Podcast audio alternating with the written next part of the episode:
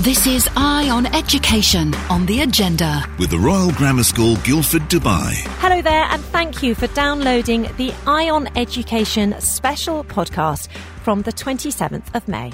On the programme today, we discussed teen internships, as this is the first summer under 18s will be allowed to do work experience in the UAE. Plus, as the country announces a wholesale shake-up of the education system, we took a look at the future of education, everything from what should be taught and how it should be taught, in order to prepare our children for the future world of work. Plus, we heard from the Dean of the Dubai Institute of Design and Innovation as their first class graduates. This is Eye on Education on the agenda. With the Royal Grammar School, Guildford, Dubai. Now, we've got breaking education news on the programme today. Uh, a story that's just come through uh, detailing the new owner of one of Dubai's oldest not for profit schools.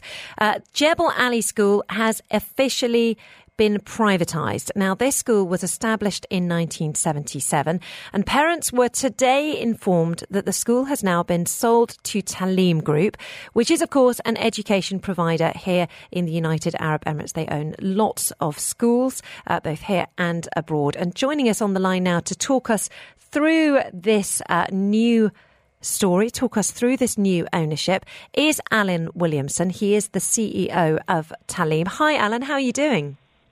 Hi, Georgia. Uh, I'm doing very well. It's been a busy morning, but a, a fantastic one for Jebel Ali School and Taaleem, and also for the city of Dubai. I really appreciate you taking the time to speak to us on the programme today. I know uh, there must be lots and lots of demands on your time. Tell us a little bit about why Taaleem Group decided to take over Jebel Ali School. Yeah, well, as, as you say, it, uh, Ali School has been part of the Dubai environment for a long time. It's, it's a Dubai institution.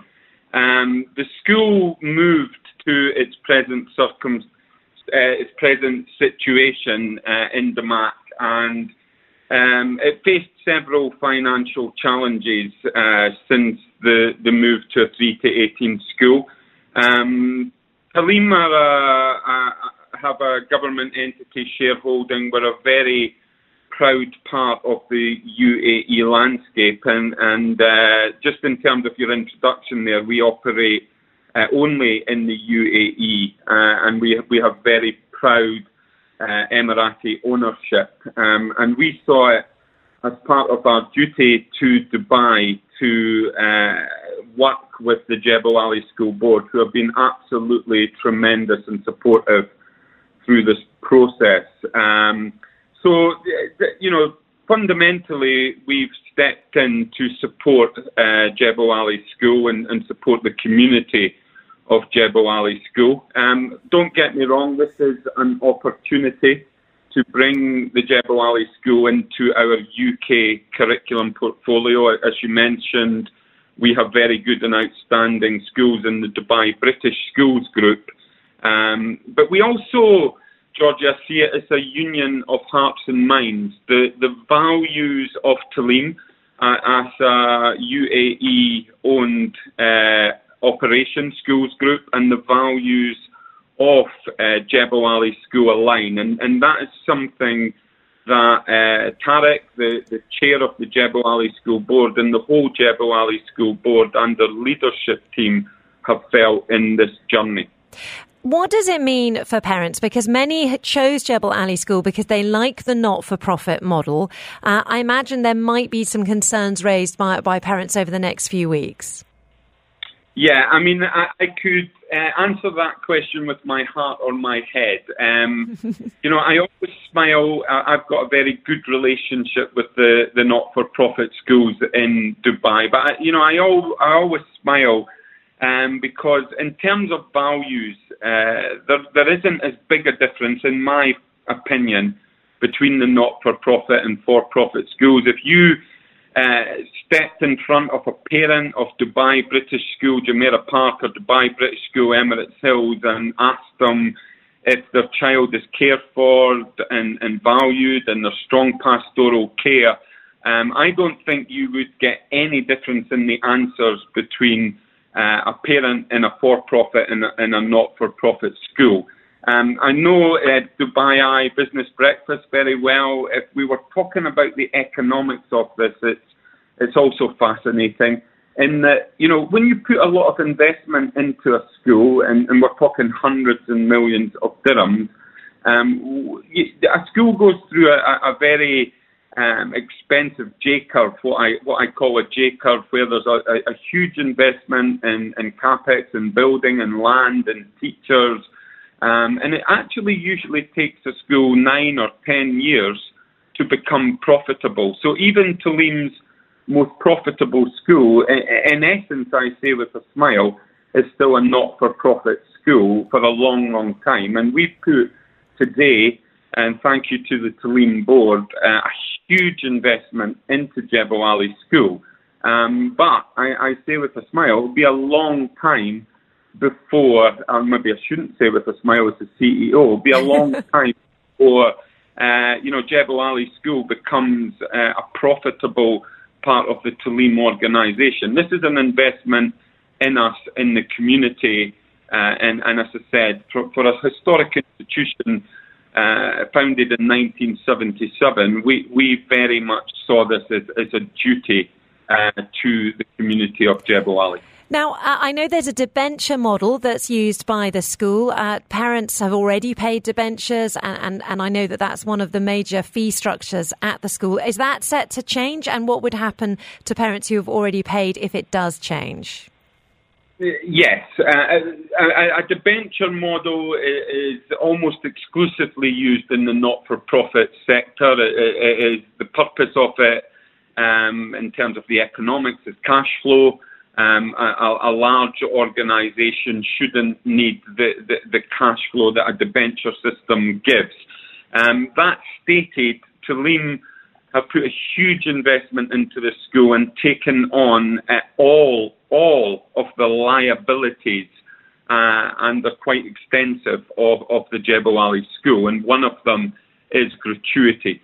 Um, the, the, actual, uh, sorry, gratuity uh, of staff, sorry, and the debenture. So mm the, the, the yes, we we will work with the community to introduce a staged process of, of refund of the debenture for existing parents, and I'm, I'm sure that will go down extremely well with the parent cohort. Any new parent to the school um, and starting this year uh, who have already signed up will will not pay a debenture, and, and uh, the committee needs to give us time to, you know, we've not even stepped into the school yet to to make sure that process is, is smooth.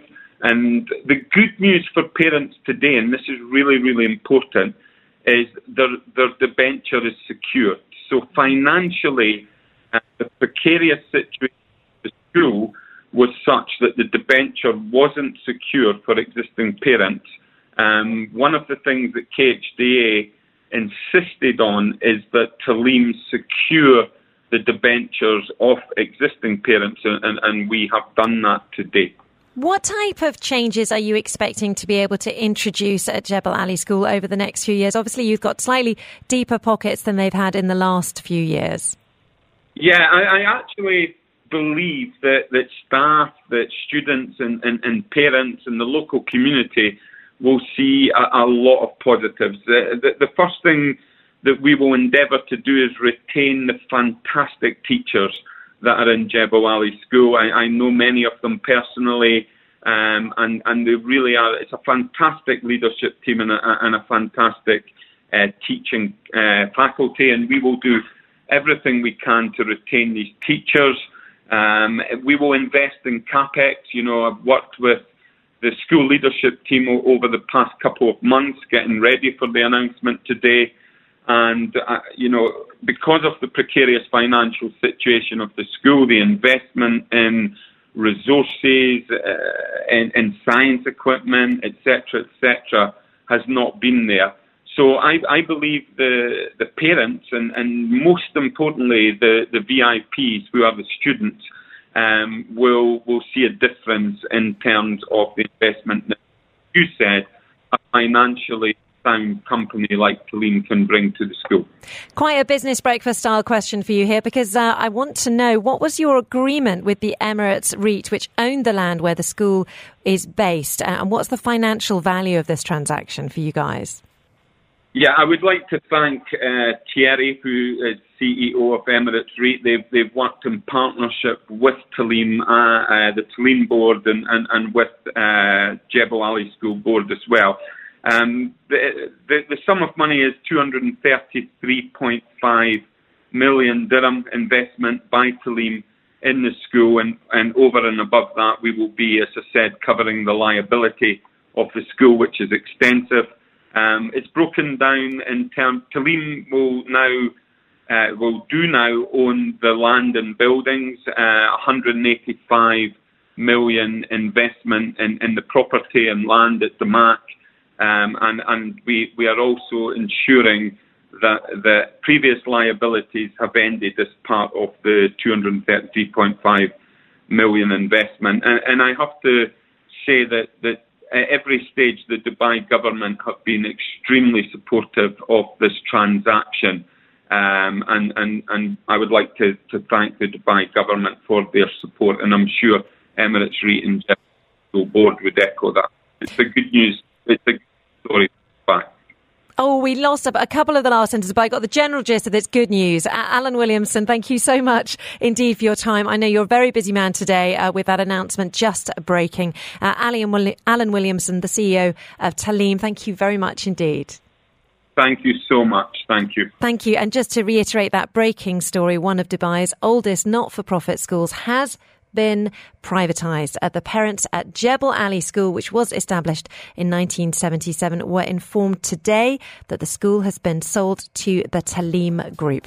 This is Eye on Education on the agenda. With the Royal Grammar School Guildford, Dubai, sister school to one of the most respected schools in the United Kingdom, now accepting applications from FS1 to Year 7. Now, since February 2022, Teenagers aged between 15 and 18 years have been allowed to apply for a juvenile work permit in the UAE while continuing with their education. Now, speaking on this program, Abdullah Al Al Ali Al Nuaimi from the Ministry of Human Resources and Emiratisation told us the purpose behind the new permit. This kind of initiative is one of many initiatives that the UAE works on in empowering uh, young generation allowing them uh, to do wise choices in terms of uh, their futures. This would allow future generations to be part of the labor market uh, in a very regulated and protected way, uh, allowing them also to be part of the development and the success of, uh, of the country. Now, this will be the first summer that the teens can work, but are any of them actually taking up the opportunity?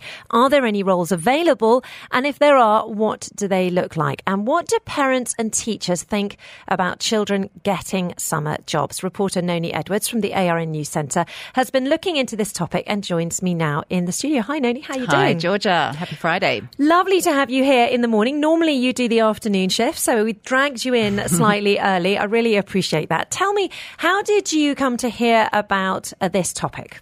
Yeah, look, we were hearing a lot from parents in the community. It seems to be a big and very interesting uh, issue that people are interested in. There was a very animated discussion on one of the popular business networking groups on social media. There were questions asked. There was a mum of three, Yana Samir. She wanted to know where her three teenagers could find part time jobs for summer because they seemed a bit thin on the ground. So I called her up and asked her what the response was like. I've got a lot of private messages. I've seen a lot of ladies who have offered various options, and I'm actually so overwhelmed that I think it's going to take me a while to go through everything and to sort like things out and just let the kids decide what they want to do. So the demand is there, obviously. It's just a matter of uh, matching up the demand with the supply.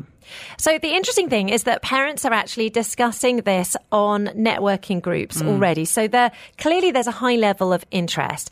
But the online discussion, uh, you say, apparently at, at, some stages did get a bit heated because uh, there was a little bit of uh, complications around the nitty gritty of that juvenile work permit. What do we actually know about the legalities? Okay, so first stop when I was looking into this is uh, I asked the lawyers. I spoke with Habib Saeed. He's an employment law specialist at Squire Patton Boggs. He explained that the aim was for young people between the ages of 15 and 18 to have access to part time employment, and it allows companies to hire them only for part time employment when they're in full time studies. They need to be legally sponsored to apply for one, usually by their parent, who also needs to provide written consent. They also need a medical fitness certificate too. Now, there are strict conditions on the nature of work that these children are allowed to, to undergo, and I'll let Habib tell you those himself. In terms of the actual work requirements themselves, parents need to make sure that the contract specifies this, uh, which is that the work should not exceed more than six hours per day. There should be a one hour break to ensure that the youth worker doesn't work more than four consecutive hours. And then the specific restrictions around just general engagement. So, for example, the teenager cannot be required to work between 7 p.m. and 7 a.m. They should not be required to work overtime or on public holidays or weekends. And then the labour law and the supplementary executive regulations also talk about youth workers not being required to work in any kind of hazardous or strenuous job that harms their health and safety, and there's a number of conditions attached to that. Okay, so that was Habib Saeed. He's the employment law specialist at Squire Patton Boggs. This is Eye on Education on the agenda. With the Royal Grammar School Guildford, Dubai, passionate about creating personalised learning experiences to nurture independent and future ready young people. We are discussing internships and work experience on the programme today because this summer will be the first that teenagers are allowed to apply for these new juvenile work permits here in the UAE. It is going to be the first summer that they can legally work. And parents are getting excited, aren't they, Noni? Uh, Noni Edwards is joining me in the studio. She's a reporter from the ARN News Centre and she's been following this story. Hello again, Georgia. Yes, parents are getting quite interested in this, but the particular discussion that I was looking at on uh, social media that got particularly heated was that they wanted opportunities for their children that involved being paid. A lot of people were offering internships. This particular mother, who was uh, Yana Samir, wanted their, her children, her three teenagers, to be paid. There are lots of helpful suggestions, but uh, Yana was adamant that, that they deserve to learn the value of money? They should learn that they shouldn't be taken advantage of. Uh, they're teenagers and like they have a lot of expenses when they want to go out with their friends. They want a lot of things and they should know that they should earn some of that at least another parent on the discussion, uh, discussion Bethany Wessel, was mm. very interesting. She also uh, emphasised that need to learn the value of money. And when I asked her about it, she said that it was a rite of passage. I think it's something that we've seen as as commonplace in, in many other parts of the world. Um, you know, for me specifically, having grown up in the United States, uh, it was very common uh, for young people, you know, usually around the ages of 15 to, to go out and get their first part time job and, you know, give them an opportunity to learn how to be responsible, um, how to manage money, and, you know, be able to find something that they could, you know, take ownership of and feel proud about. I think it's, it's wonderful. It's something that I did growing up, uh, went through a variety of different roles when I was younger and right up through university and kind of gave me some ideas about areas that I'm interested in and, and areas that I realized that I might not be interested in. Um, I think when we compare the idea of a teenager having a part-time job for compensation versus, you know, going out and having an internship, uh, which is usually not paid. I, I think there's a place for that, and I would say that that place should probably be organized, you know, through the um, academic programs at schools or in the universities. But as far as, you know, going out and having uh, just a good old fashioned part time job, I think kids today want to earn pocket money. And I think a lot of parents today want their kids to earn pocket money. Okay, so where does the law sit on the question of whether the juvenile work permits mandate a minimum salary? Because it's clearly it's it's all come down to money. It always comes down to money. Yeah, naturally. Um, I put that question specifically to our employment law specialist, who I've been speaking to, Habib Saeed from Squire Patton Boggs. As you'll hear, it's not really black and white. It's classed as a juvenile work permit and it should be paid in the same way an employee is paying a normal employee. And when you apply by the Tasheel Centre, they generally will require the employer to input a salary. Unfortunately, there isn't a minimum salary as of yet in the UAE. There is a mention of a national minimum wage in the new labour law, but unfortunately it hasn't quite yet been formalised. They're still discussing, and I suspect we'll get a cabinet resolution in due course which speaks around that. But in terms of the the pay, very much so, there should be a pay element. There are, it does happen common in practice for individuals to come on these types of permits and be engaged on unpaid internships, but strictly speaking from an immigration perspective and from a, I guess, from a compliance perspective, the employer, um, the company should offer some some form of pay. They'll need to input that as part of the, the onboarding process with Tasheel when they uh, populate the employment contract.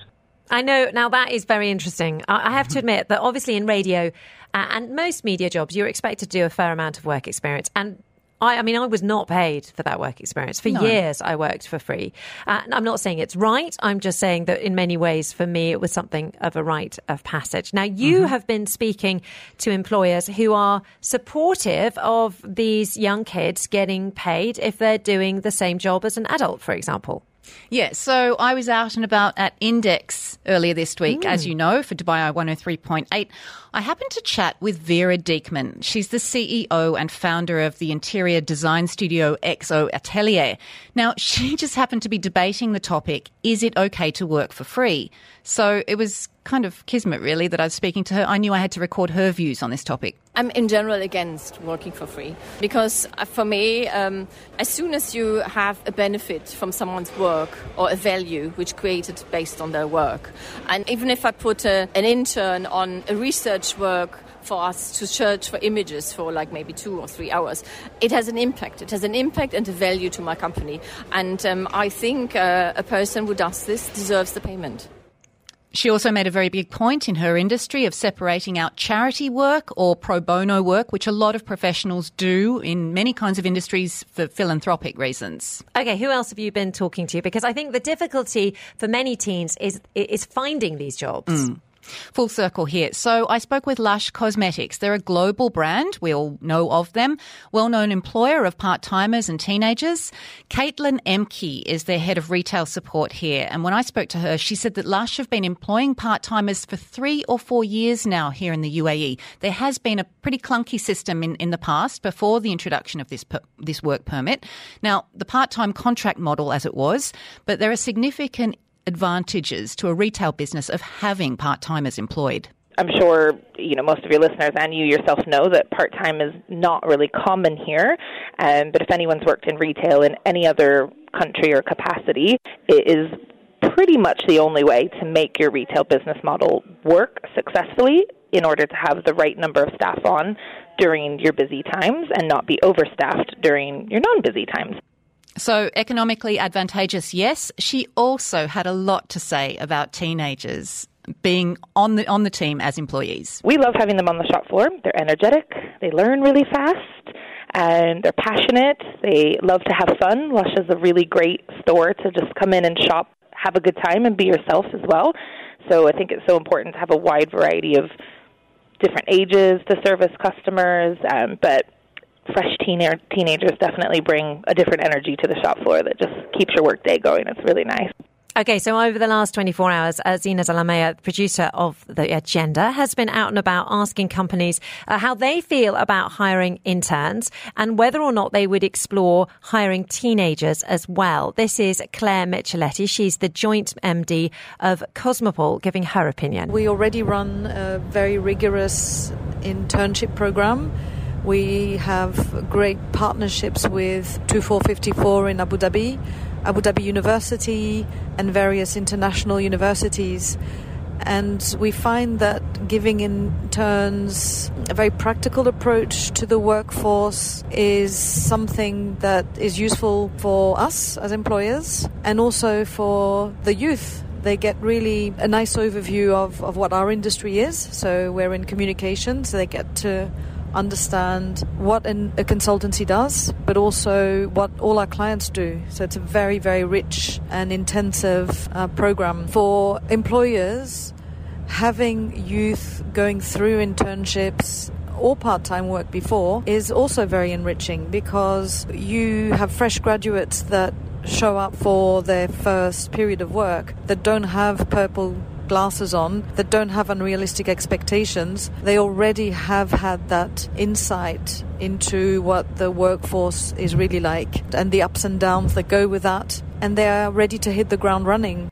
Riaz Sutawala owns Freestyle Parks, Street Maniacs, and Air Maniacs, which are both huge favourites uh, for my children. Uh, this is what Riaz had to say about hiring teenagers. Both at Street Maniacs and at Air Maniacs, we have a company policy whereby we hire students to work both as part timers and for work experience. We feel it is incredibly important that the younger generation have the opportunity to bridge the gap between the academic world and the commercial one. It is very beneficial for us as well since our clientele that are usually aged between, say, 4 and 13 years old see these students as role models and enjoy interacting with them.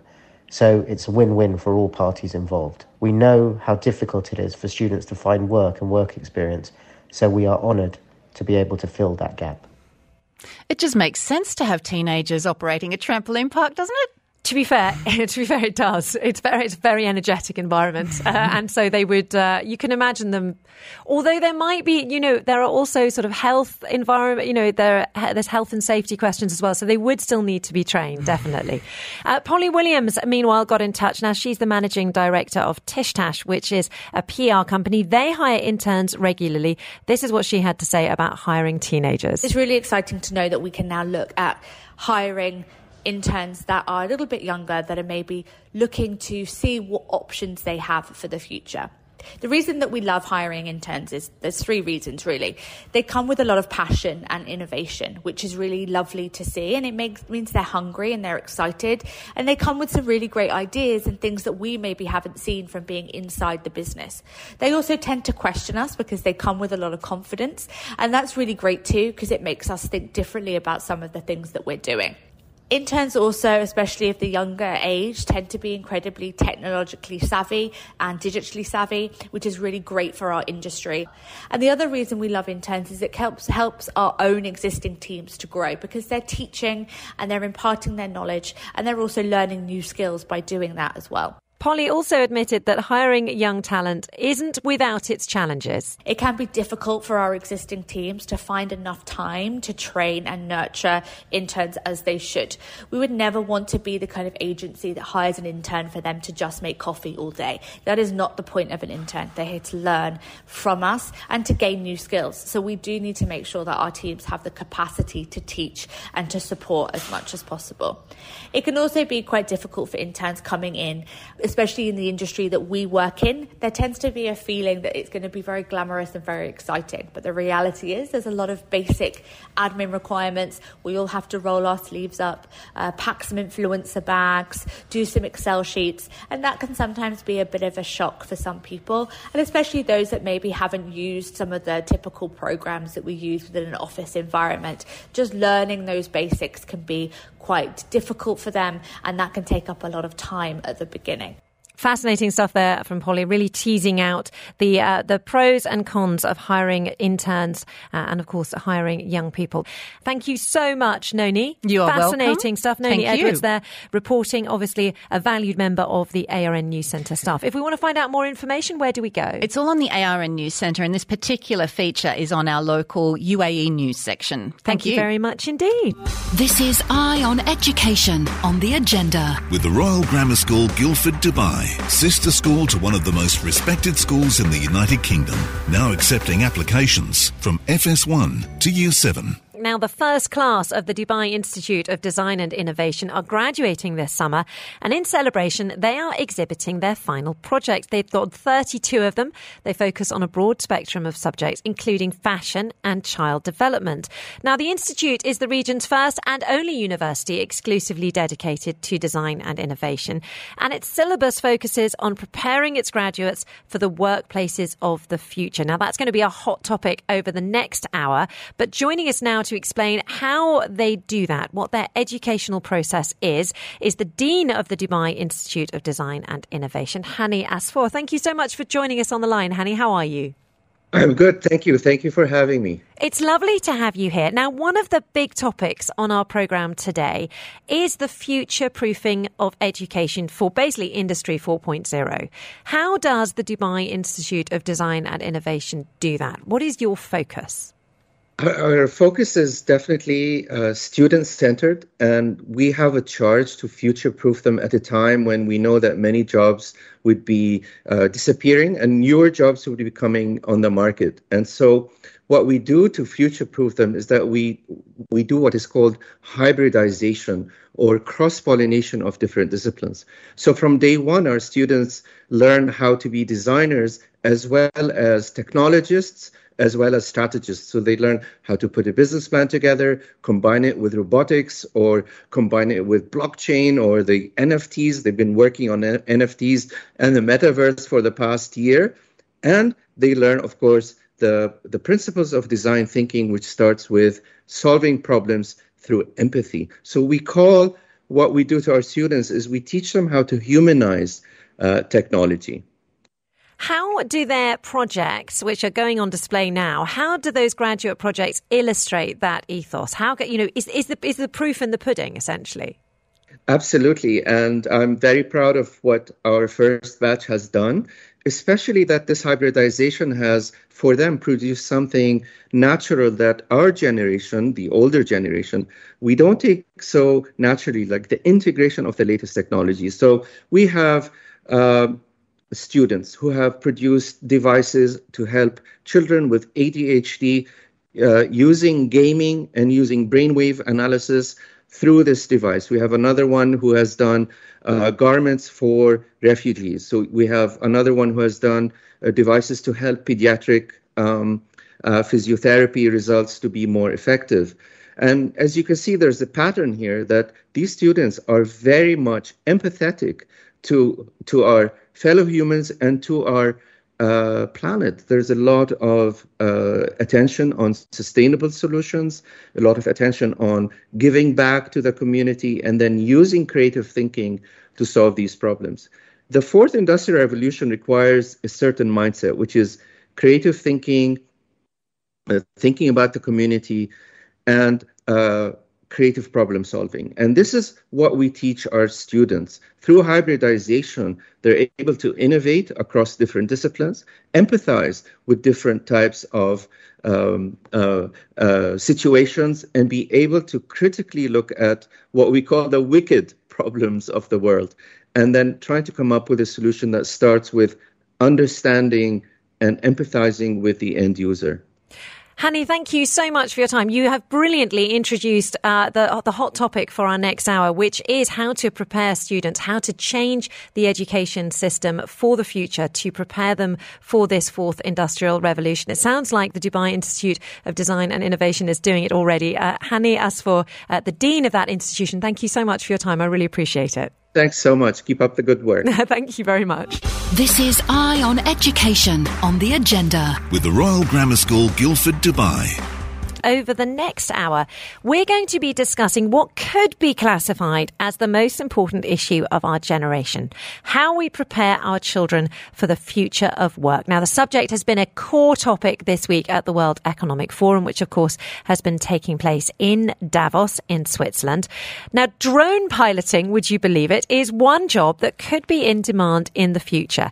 Andy Fisenich and Nathambe Mapwanze are both from Wingcopter. Have a listen to this. We are currently optimizing supply chains in Malawi, specifically delivering medicine. Transit is not possible through roads. So drones come in and help poorer and less advantaged people have access to medicine. And what's really interesting right now with the drone industry is we're seeing drone academies in Benin and Sierra Leone that are essentially addressing the skill gap in Africa when it comes to this high tech technology. So I see drone technology being such an emerging market that allows for opportunities not just in piloting, but in maintenance, in auxiliary staff, and in other sectors. For many people, automation is a scary word because they think of machines that are essentially taking away their job. What we all have to realize is that through technology, we are actually going to have better standards, better skilled jobs, more opportunity, and traditional jobs will transition into new and more exciting jobs for the future. Okay, so that's just one example of a future job that you might not have considered. And as ever, the UAE is preparing itself for those imminent changes in the fourth industrial revolution. Now, this week, the country announced a wholesale shake-up of the education system with several new ministers appointed to senior roles and a restructuring of the Education and Human Resources Council. They also set up a new federal authority for early education that's designed to follow child development from birth to fourth grade. And announcing the changes, His Highness Sheikh Mohammed bin Rashid Al Maktoum, Vice President and Prime Minister of the UAE and ruler of Dubai, said the goal of the changes is to ensure graduates are well prepared for the workplaces of the future. He said the education sector today is not the same as yesterday, and our ambitions today are not like yesterday. So, what needs to change in the education sector? In order to discuss this subject fully, we're going to be joined over the next hour by a veritable roll call of eminent guests. First up, I am joined in the studio by Dr. Simon Camby. Now, he is Group Director of Education for Cognita Schools. Uh, Dr. Camby, lovely to have you here with us. Thank you for joining us. No, thank you so much for inviting me. Absolute pleasure. Cognita Schools has got 90 schools in Europe, Latin America, Middle East, and Asia. And here in the UAE, they own the Royal Grammar School, Guildford, Dubai, and of course, Horizon School.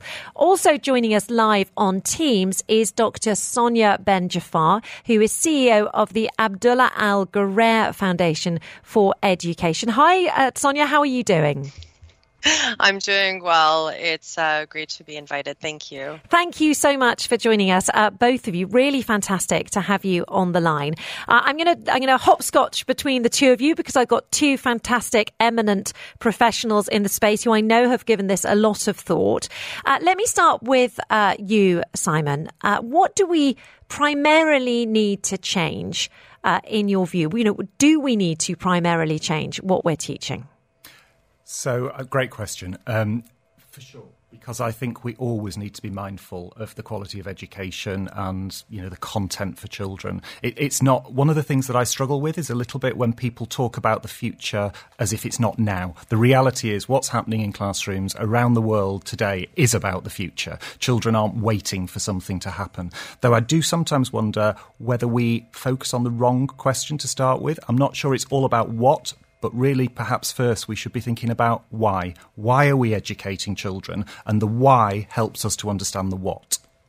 That is um, that is very interesting. So so why are we? great question. Well, let, us let's, let's make this a four year study on exactly. so, um, yeah. Condense it into like two minutes. yeah, I mean, I think for me, I mean, there are clearly so many so many answers to that question, and I'm not suggesting there's a right or wrong. But I mean, in the past, we know that the the why was more about well, you just gather some qualifications, you get some certificates, and that takes you on. We know that that's absolutely insufficient now. I mean, if I were to pick two things that I think are so, so important that we talk a lot about.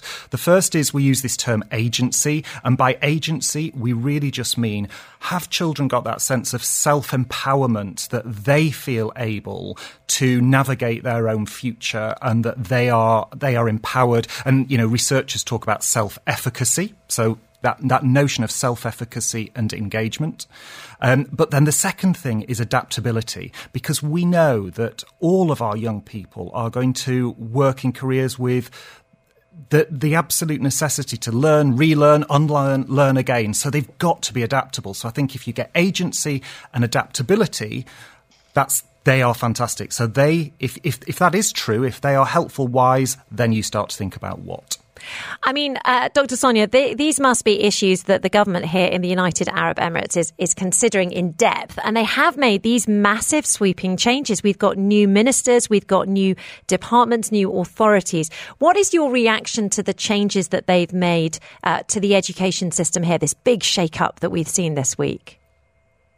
Well, uh, I think that if we take what Simon said in, in terms of why we're educating um, on the basis of future reskilling, but it's really now skilling, self actualization, a form of civic identity, you know, that means that we need skills like creativity, creativity, leadership, reasoning to create um, people with some executive skills. And so when you look at the restructure and you reflect on what Simon just st- talked about and what we've just heard about in the World Economic Forum on the future demands uh, from you know climate realities, technological realities, this is an government that has just thought, okay, we're going to act as opposed to continuously talking about what needs to be done.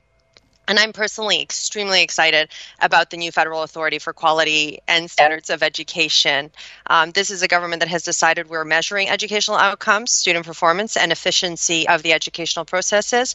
We're going to put some rigor and we're going to be using data to make the decisions. And we're going to do this with an authority that supports the other ministries um, from early childhood. So we're super excited about that all the way to higher ed and um, the lifelong learning piece. So, what's really nice about this strategy and the shifts is that it is comprehensive and holistic you definitely get the impression that they are acting now, that they, they, they get that, um, that they understand that the future is now in the way that Simon just explained, and that there's no sort of hanging around. And I'm also fascinated uh, uh, at one of the appointments of one of the ministers, because uh, I think it was um, uh, Ahmed Belhoul. He used to be in charge of entrepreneurship and small and medium sized businesses, and now he's being pulled into education, which is a very clever appointment in many ways. So, His Excellency uh, used to be the Minister of Higher Education um, a little while back when I started at the foundation, interestingly enough. So, I've had the privilege, and my team has had the privilege of working and engaging with him and his team when we launched the Consortium for Online Learning in the UAE with nine universities.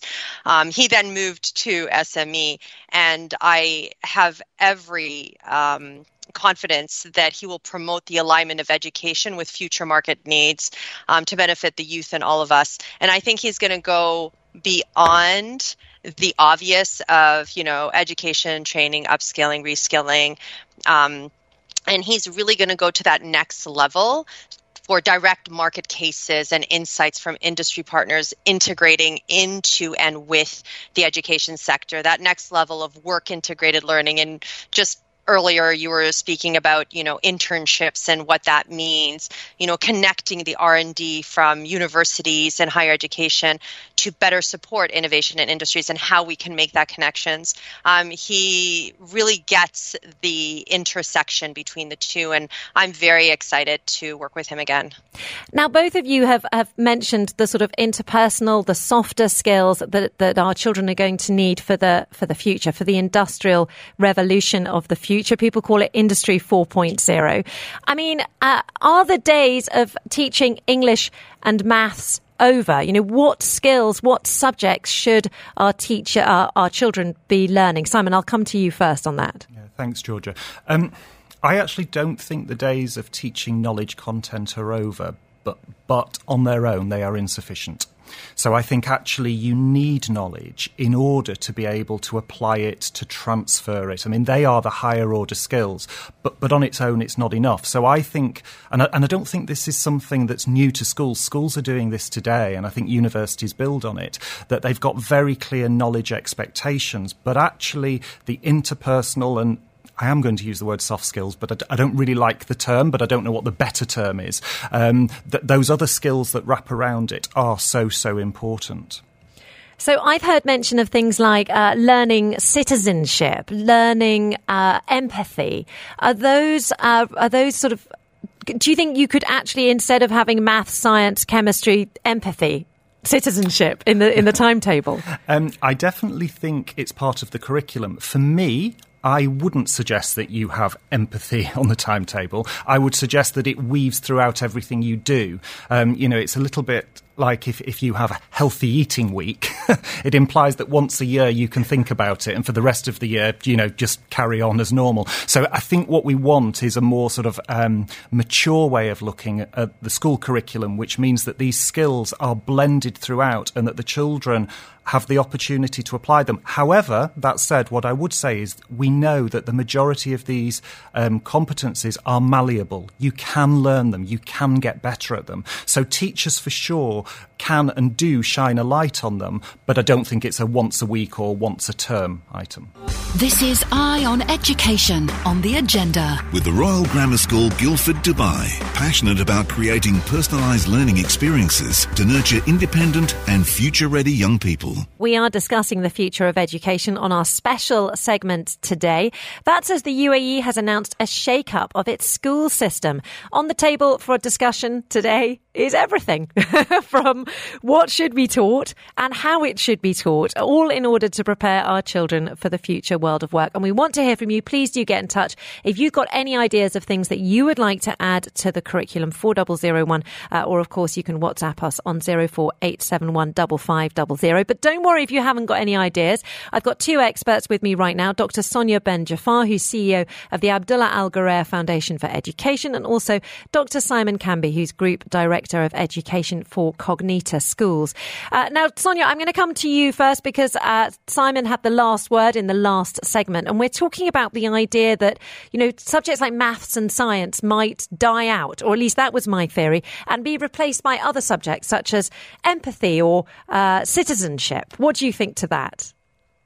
Um, I'm I'm going to agree with Simon that we do need the basics, um, like reading and writing and, and the basics, but not alone, um, and that we should be infusing executive skills within it. Um, I'm super excited that there's uh, going to be um, a very big focus on early childhood education um, because those executive skills, the earlier we can teach them, the better um, will be at them in terms of human beings throughout our lifespan. So if we can get it right in the early years, um, and I'm, I'm talking about executive skills like self control, you know, listening to somebody, ha- being able to monitor yourself and being able to allow somebody else to have their say and finding that empathy and that compassion within it.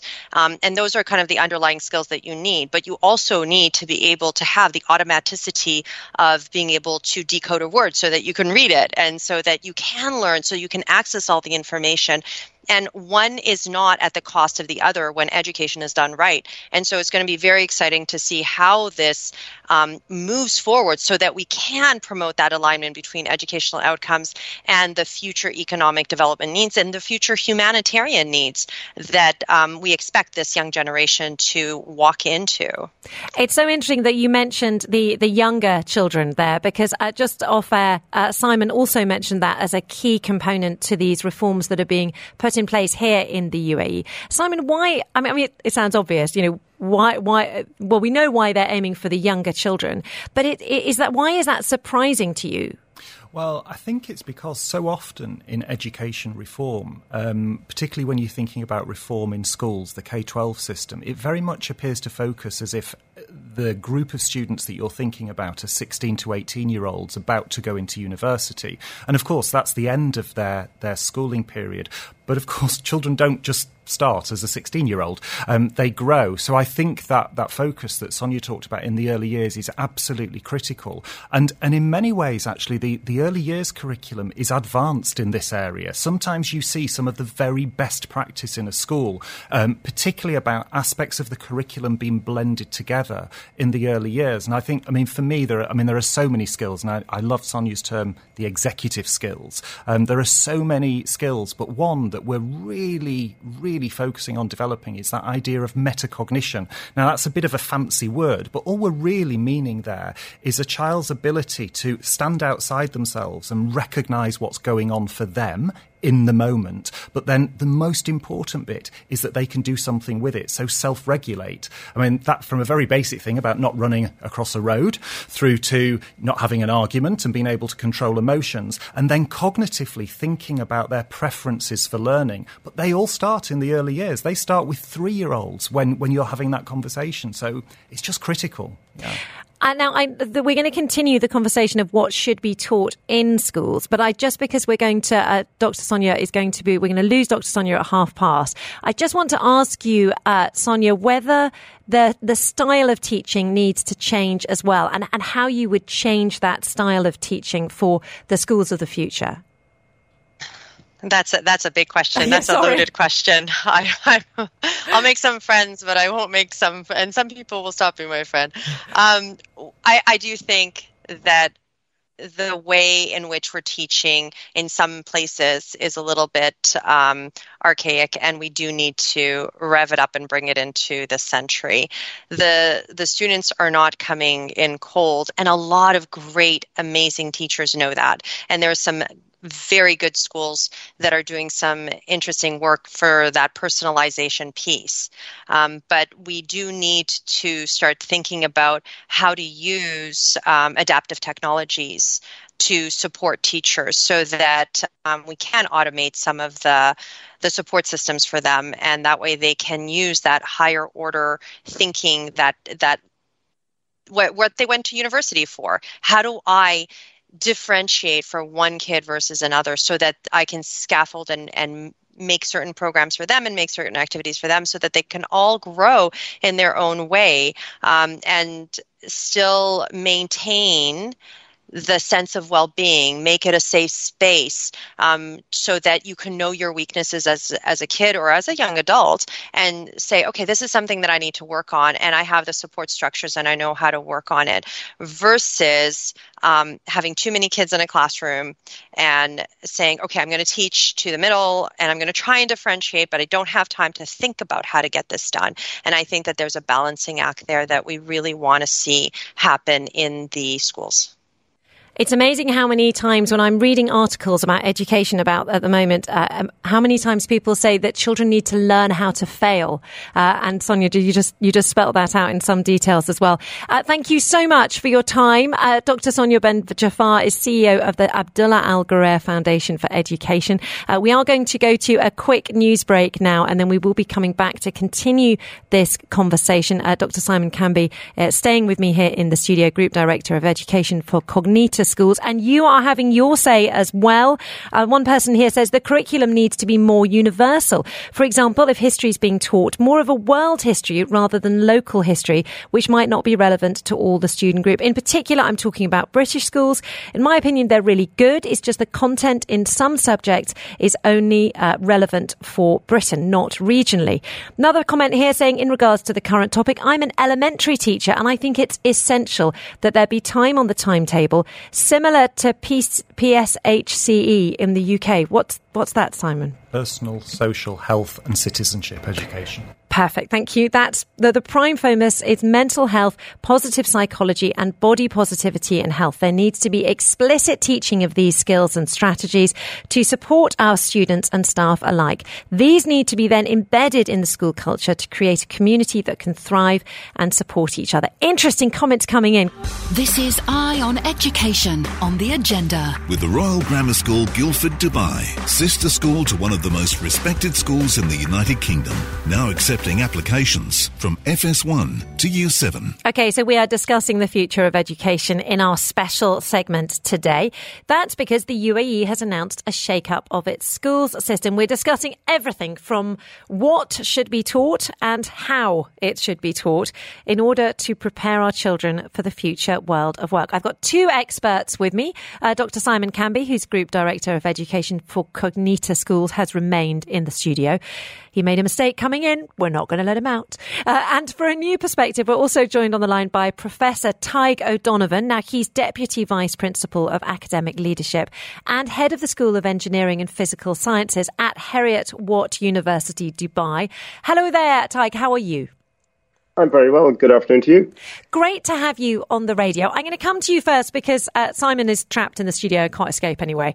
Um, and I'd like to ask, you know, what is what are your views on the future of education? What do we need to change? Is it the subjects, or is it the style of teaching, or is it both? I think what we have to start with is understand that education has been changing and will continue to change. And it's important that it continues to change because we have to ask ourselves, what are we creating? Why, why are we educating in the first place? We're educating people, certainly, to uh, contribute to the workforce. Um, we need them to uh, contribute future skills. And I think it's that word future skills that we have to focus on. The skills market is changing. It is dramatically changing at the moment. So we certainly have to think about not just what we're doing, but how we're doing it. And uh, if we kind of appreciate that the jobs of today perhaps are not the jobs of tomorrow, then we have to put in those uh, transferable skills and how we work and those leadership skills um, um, instill in all our graduates so they can contribute positively to industry, to the economy, to society at large um, for the future. Yeah. I mean, you're uh, head of the School of Engineering and Physical Sciences. I mean, the hope is that graduates from your program will indeed be ready for this new industrial revolution. For some reason, I think of engineering and physical sciences as very futuristic. I, I mean, am I right in that sense? you are future. Yes, it is, of course, engineering. But engineering has been around for millennia as well. So, um, but it is. It's always at the forefront of new tech. But tech nowadays is certainly it's all around us we're all quite familiar with it but it also brings in so much more it's not just a piece of technology in your hand that doesn't happen by chance it might technically it might work in a really good way but you have to involve people from social sciences and the human factors that are involved in that you have to think about business and economics and marketing because that's everything goes together to make sure that that piece of tech is going to be successful. And what does success really mean? Success means that we we want it, I suppose, that there's market potential uh, for it, and generally that it's virtuous. It helps society uh, and uh, helps us to move forward. So yeah, engineers are certainly at the core of it, but they're not alone. We have to work together. I mean, my big topic uh, for this half of the hour is, you know, do we need to change how we teach? Uh, have you changed the way in which you teach over the last few years? Because I've got this sense from uh, Dr. Simon that that you know the future is now. You know, there's no point going, oh well, let's do it in five years' time. You know, have you changed how you teach now? Absolutely. I mean, COVID obviously has accelerated um, a change in how we teach, but um, we have been changing all the time. I think you know education is certainly at the forefront of change because. You know, it has to be. It, it is creating those graduates that will have, you know, that impact on society. So yes, we're probably changing at a faster rate now, and we we have different ethos within university. Things like learning by doing or being immersed in the environment, so that you are working in a campus or working in groups or working across boundaries across time zones uh, with teams around the world. These are all the ways in which we have to learn or the ways in which we are learning because that's how industry is working, and that's how future industry will working will work as well. But we probably don't know the future. I mean, I know the future is now, uh, but we we don't know what it is. So what we can do is prepare people to be so agile that they can adapt, but also so visionary, I suppose, because they will determine the future. Professor Tadhg from the Tadhg O'Donovan from Heriot Watt University, thank you very much indeed for your time. An absolute pleasure to speak to you. I'll come back to Dr. Simon Camby, Group Director of Education for Cognita Schools now. Uh, learning by doing, Professor Tadhg just mentioned. Now, obviously, he's teaching university students, whereas Cognita Schools focuses from, you know, the, the 3 to 18 year olds. Is that something that you guys, that your teachers are already doing in your schools?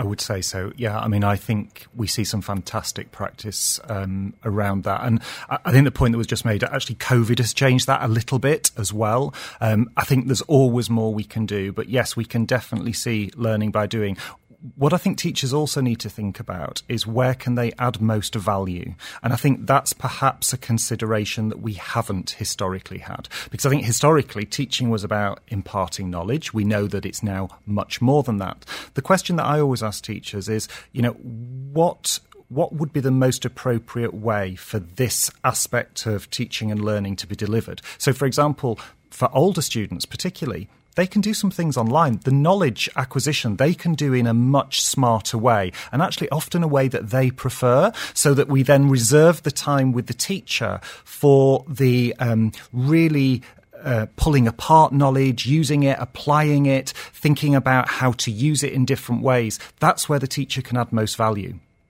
Really interesting to hear those points. Mirror has got in touch uh, saying, uh, I think that children should be taught topics uh, like, uh, in fact, Mirror says, I think we need to reassess curricula versus time allocated to cover it.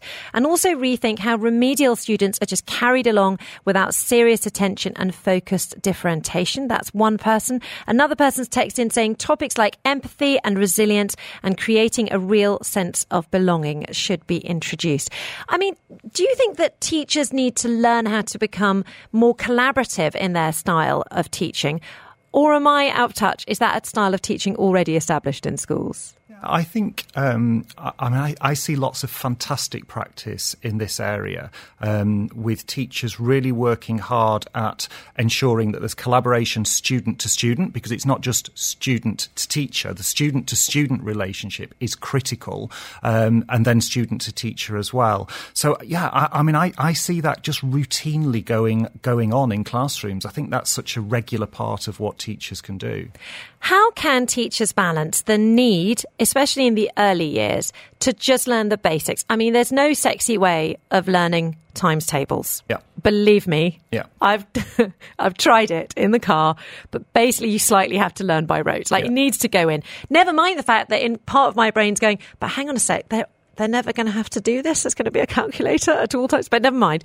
You have to learn, um, you know, certain things have to be learned by rote. How can teachers balance that with this whole new style of education that's supposed to be empathetic and collaborative uh, when actually, when it comes down to it, some things just need to be learned? Yeah, and I actually don't have a problem with that. I think sometimes people get a bit heated about it either has to be this or that. And actually that's that's quite reductive. The reality is there are just some things as you say I totally agree with you. Some things that children need to just know and be able to do so that there's some, you know, automatic um, you know, just response to it because those things are really, really helpful. And actually, the reason they're helpful is they enable children, and I'm sorry if this sounds a bit geeky, but it enables us to deal with what psychologists call cognitive load, in that we can all only focus on so much at any one time. So by making some things automatic for children, you are then allowing them to use their headspace to focus on other things.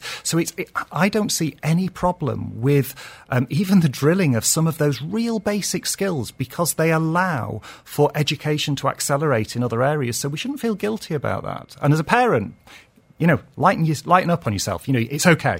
It's okay to drill. it's, okay. it's, okay. to drill spellings. It's okay yes. to drill uh, yeah. those times tables.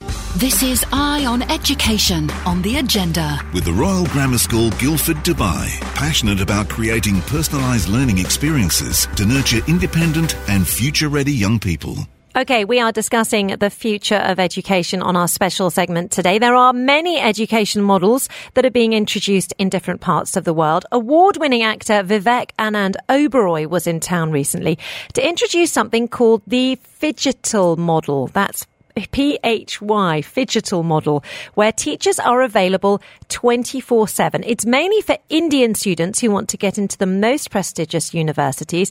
His EdTech venture is called iScholars. This is what he had to say. And the idea was to get the children to get access to such teachers on a one on one basis almost. So, with a complete focused class, two hours live, one teacher teaching only 30 kids at a time in a two way interactive structure. And that structure allowed the children to benefit tremendously in all the kind of courses that we've created that help to train for competitive exams, whether it's NEET to become doctors, where we've had a phenomenal success rate of um, 30% of our students cracking NEET, um, or competitive exams like IIT JEE.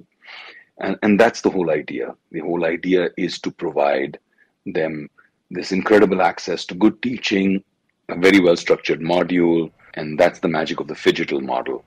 That even though they're in their own geographic location, they're getting access to great teachers from the biggest cities of India.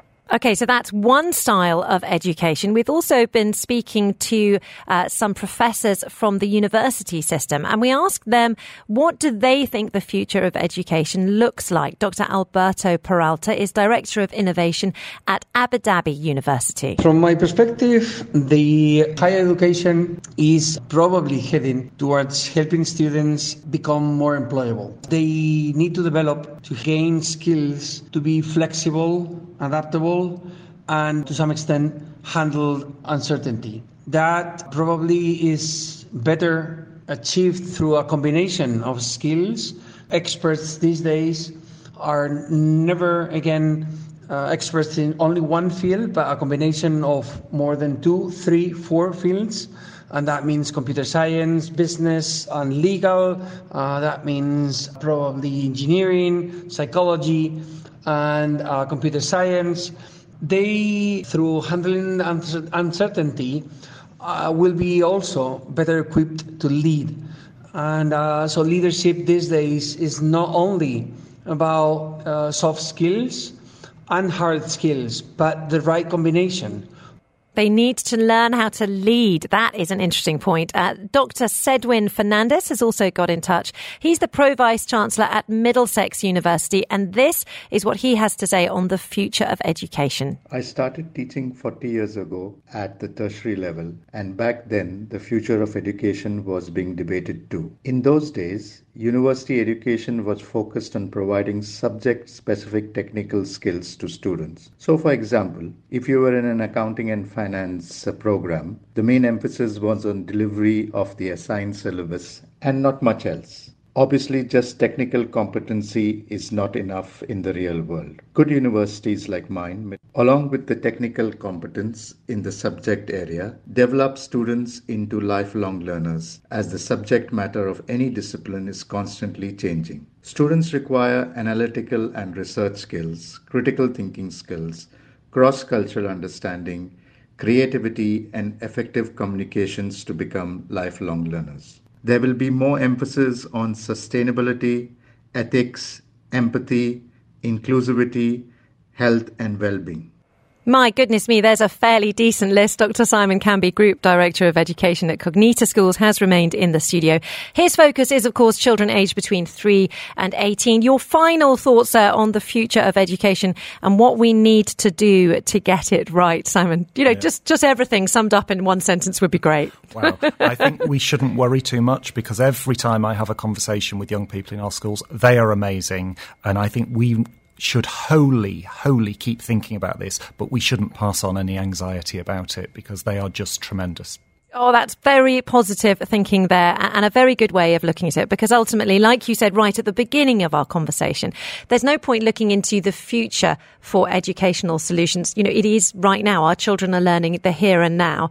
And so the change needs to come very quickly. And that is why it's so great that the UAE has decided to shake up its school system uh, with all those new ministers and obviously that authority that will focus on the younger years. What a great hour of conversation. My goodness me, we've covered so much. It's been a great pleasure to have so many uh, eminent thinkers on the programme today, not least Dr. Simon Camby, Group Director of Education for Cognita Schools. He's very kindly stayed with me throughout the whole hour. Uh, so thank you very much indeed, sir. It's been a pleasure. Thank I you. hope to pleasure. see you again soon.